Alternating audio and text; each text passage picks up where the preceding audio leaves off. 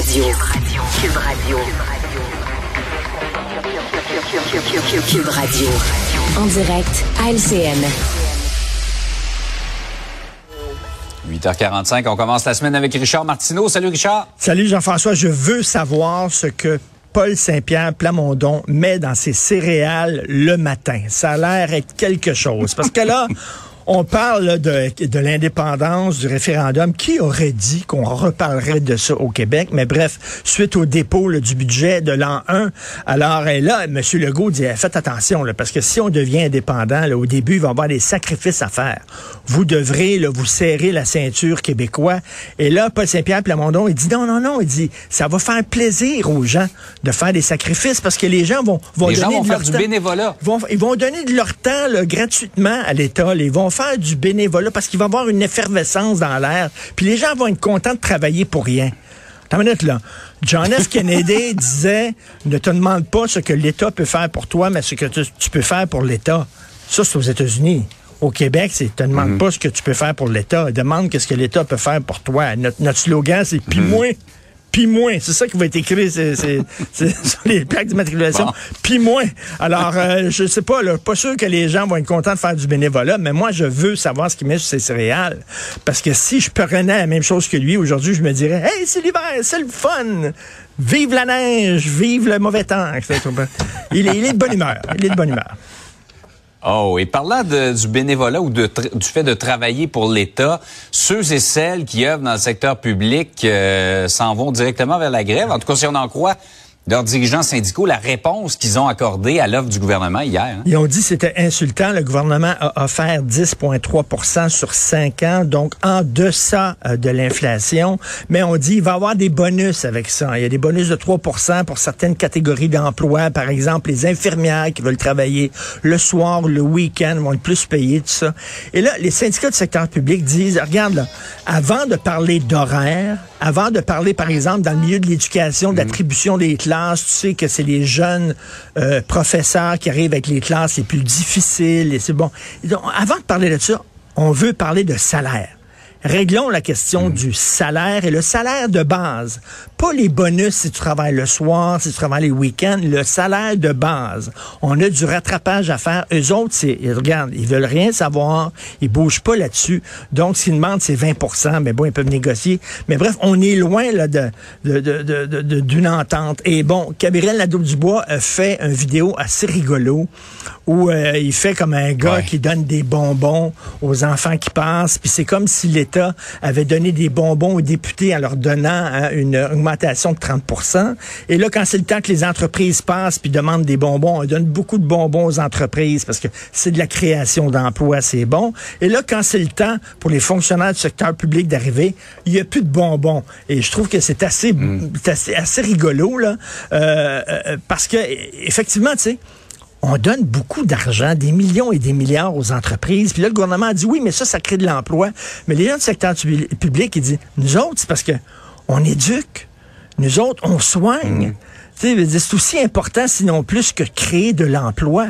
Cela dit, je ferai un petit changement dans la vidéo de Gabriel Nadeau-Dubois. Mettons, quand les gens du secteur public arrivent avec leur, leur sac, je leur donnerai une pomme. Ouais. Parce que je leur donnerais une pomme, pas rien, là. Lui, il dit, il donne une pomme, mais attends, tu sais, quand tu passes à Halloween puis quelqu'un te donne une pomme, là, je peux-tu te dire que tu t'en fous de la pomme? je me rappelle. Et oui. Mais après les gens du secteur public, ce serait les gens du privé qui arrivent avec un sac et eux autres, on leur donnerait rien. Parce que les chiffres le disent, là, hein. Les gens dans le secteur privé, ils n'ont pas eu vraiment d'augmentation de salaire ces dernières années, là, très peu, là. Euh, ben, sauf dans certains emplois où effectivement, là, il y avait tellement de pénurie d'emplois que on, demandait, on, on- on élevait les salaires. Mais tu sais, euh, là, ça va être le nerf de la guerre, c'est que ils ont la population de leur côté, mais à un moment donné, il faut pas qu'ils tirent l'élastique trop trop parce que les gens vont dire, moi, j'ai pas de sécurité d'emploi, euh, j'en ai pas, euh, eux autres en ont. euh, Régime je veux de dire, retraite. euh, régime de retraite, etc. Donc, c'est pas la sais, c'est- ils ont, ils ont- il y a les gens de leur côté, mais bon, euh, l'élastique peut péter à un moment donné. Hey Richard, tu voulais nous parler du cas de Buffy Sainte-Marie. Euh, Buffy Sainte-Marie, c'est une chanteuse qui s'est toujours présentée Ben oui. comme une autochtone. Et là, on découvre qu'elle serait pas autochtone. Écoute, ça fait des années, là, elle, c'était c'est une grande chanteuse qui a gagné des prix internationaux. Elle était dans la gang de Johnny Mitchell, Leonard Cohen, tout ça, très, très, très connu depuis très longtemps.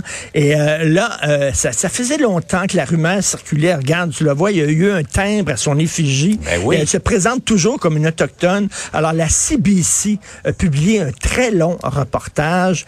Ils sont allés voir des membres de sa famille. Ils ont même regardé son extrait de naissance. Elle disait elle, qu'elle avait été, elle était venue au monde dans une réserve CRI en Saskatchewan et qu'elle avait été adoptée par des parents américains euh, au Massachusetts.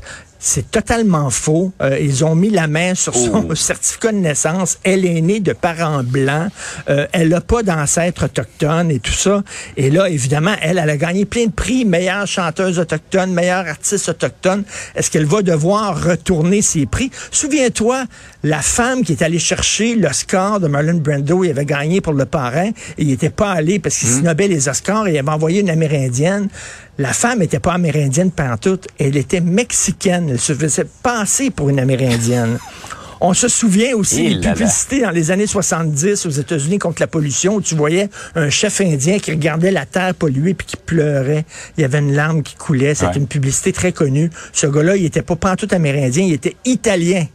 Et on se souvient bien sûr de Little Beaver de Sky Lolo. Little Beaver, son nom, c'est Lionel Giroux. Il était né à Saint-Jérôme, puis Sky Lolo, son nom, c'est Marcel Gauthier, puis il était à Montréal. Il n'était pas amérindien, absolument pas, pas, en tout. Alors, il y en a beaucoup. Voici pour la fausse représentation. il y en a beaucoup qui se font passer pour des Autochtones. Mais moi, je, suis curieux. Est-ce qu'on va lui demander de retourner ses prix qu'elle avait eus comme meilleure artiste autochtone alors qu'elle ne l'a pas? Ouais, ouais. Donc, c'est intéressant. Il y a quelque temps, le McLean très rapidement, le McLean avait fait euh, publier un très long reportage dans le milieu académique universitaire au Canada. Il y a beaucoup de professeurs qui se font passer pour des autochtones parce qu'ils peuvent avoir plus facilement des subventions de recherche ou etc. Des, des, des postes de directeur de département, tout ça, parce qu'ils profitent de certains privilèges donnés à certaines communautés et qui ne sont pas autochtones. Donc, à un moment donné, est-ce qu'il va falloir faire passer des prises de sang à tous ceux qui se disent autochtones? Mais bref, c'est un gros scandale pour Buffy Sainte-Marie. Euh, Richard, j'ai hâte de voir demain. Tu vas nous revenir euh, costumé ou pour l'Halloween, oh non? boy, on sait plus en quoi se costumer, là. Je te dis, là, on, verra, là. Mais pas en autochtone, en tout ah. cas. C'est de l'appropriation culturelle. tu nous gardes la surprise. Oui, tout à fait. Hey, bonne journée. Salut, bonne journée. À demain.